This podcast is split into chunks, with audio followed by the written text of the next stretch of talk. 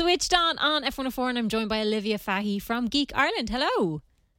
Hello, how are we? Very good. Thank you so much for joining us. So, we have some good news regarding the actors' strike.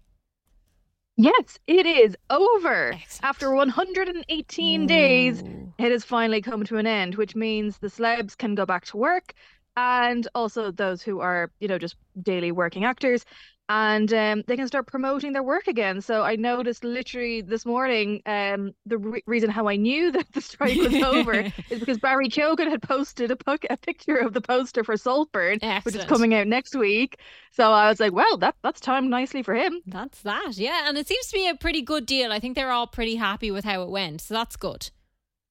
They are now. They're not going to be revealing any specific details as to Okay. what the the Deal deal, entails Mm. until after it's been reviewed on Friday. Okay. Um, but overall, everyone seems happy. Fran Drescher is smiling again, which is always pleasant. Mm. And yeah, I'm kind of like fair play to you for holding out, holding Yeah. strong.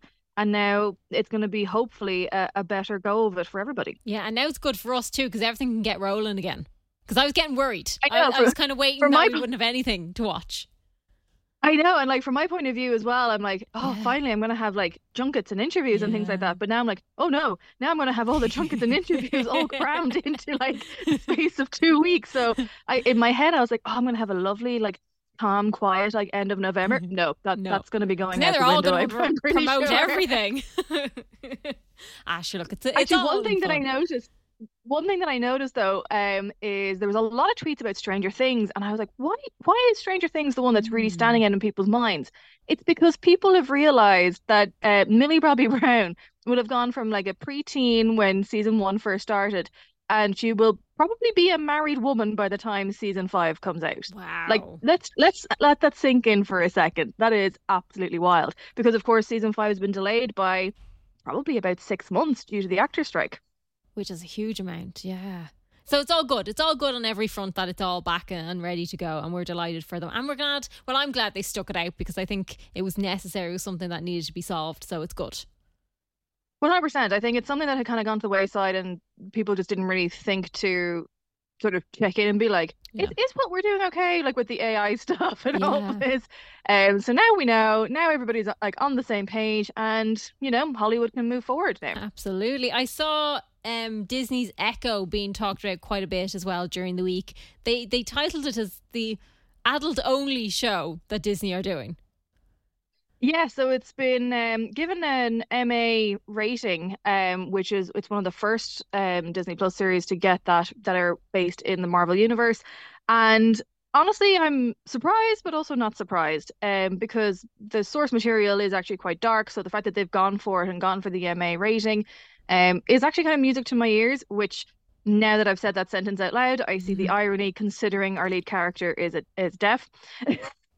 So what is Echo about then? Essentially, it's going to follow the character of Maya Lopez, who fans of uh, Hawkeye will remember. Um, and it's going to kind of see her in her own series, her own realm, how she became the, Can't really say hero because she's actually a villain.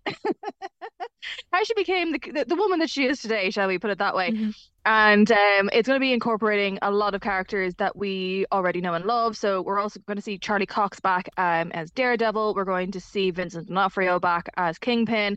And slight spoiler alert, but you know the series has been out for a year or two now. Um, with the end of Hawkeye, is that she actually confronts Kingpin because she discovers that you know maybe he was the one that set Clint Barton on her father and the and her family to basically remove them from the world. Mhm. And she shoots him. But now we know that clearly she didn't kill him because he's in the trailer with a lovely eye patch, which is actually true Mm. to the comics as well. Okay. So I- nice little little tidbit there. Yeah, which is nice. I also love that Daredevil is back because when that was cancelled, I was so worried that we'd never see it again. And then I did wonder how it was going to fit into the Disney world. So now I kind of understand they're kind of creating a whole other area for them.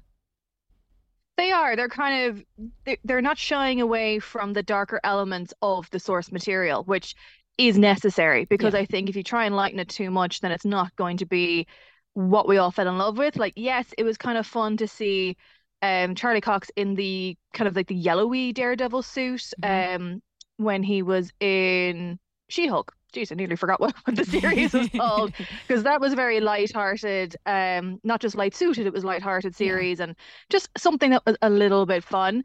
Um, but definitely not in the same vein as what um, Echo is going to be or what the the Daredevil Born Again series is going to be.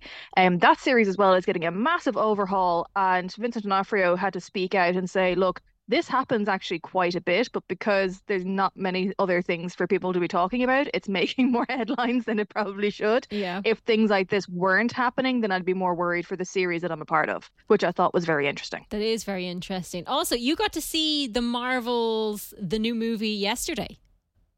I did. What's oh my goodness! Like? So tell us all. I I am in the minority and I hold my hands up and I say, yeah, I'm I'm well aware that not many people enjoyed it, but me, I enjoyed it. I thought it was absolutely bonkers, really funny, um, totally kind of like weird in times, but I enjoyed it. It was just something a little bit stupid, and I think we all needed a little bit of joy in our lives. Whereas a lot of people are just like, "No, it was just ridiculous." I'm like, "No, you're wrong." Just, kind, just enjoy it. It's just just fun. I kind of feel with the Marvel movies, you kind of just need to watch them and not really look for some big major storyline or plot, or you kind of just have to watch them for what they are, don't you? I think. Yeah, and I found that it actually because Geek Ireland ran a competition and people won the tickets and they were giving us some feedback on the film afterwards. And some people said it's like, oh well, I actually ended up bringing my friend, my partner, and things like that who haven't seen the the other film, so we were just kind of like dragging them along so I could go see it. And they were able to follow it along quite well because I found that they did a great balance between explaining enough for people to still follow the plot of what was going on, Brilliant. but also not too much so that the people who already are in the know aren't kind of like, oh, come on with the story. Yeah. So I thought they did a good balance. And then if this is the feedback that I'm getting from our readers as well, um, then for me, I think that's a win. It's it's definitely a much more self-contained storyline than we've come to know from MCU films.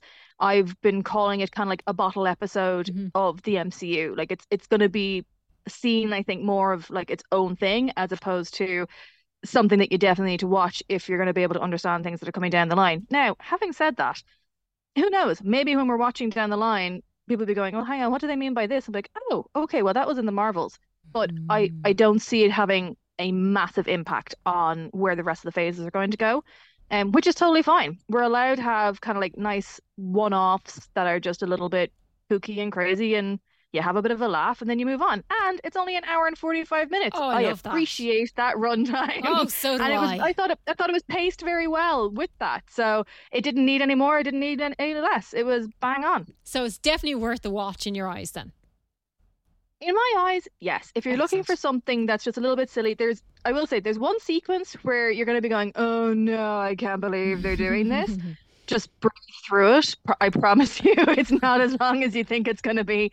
But then there's also another scene kind of towards the end that you will literally be holding your side laughing out loud. Excellent. Like so, it, there there are two balances to it. But yes, I I enjoyed it. Lovely. I'll be going to see that one. Olivia Fahy of Geek Ireland, thank you so much for chatting to us. No problem.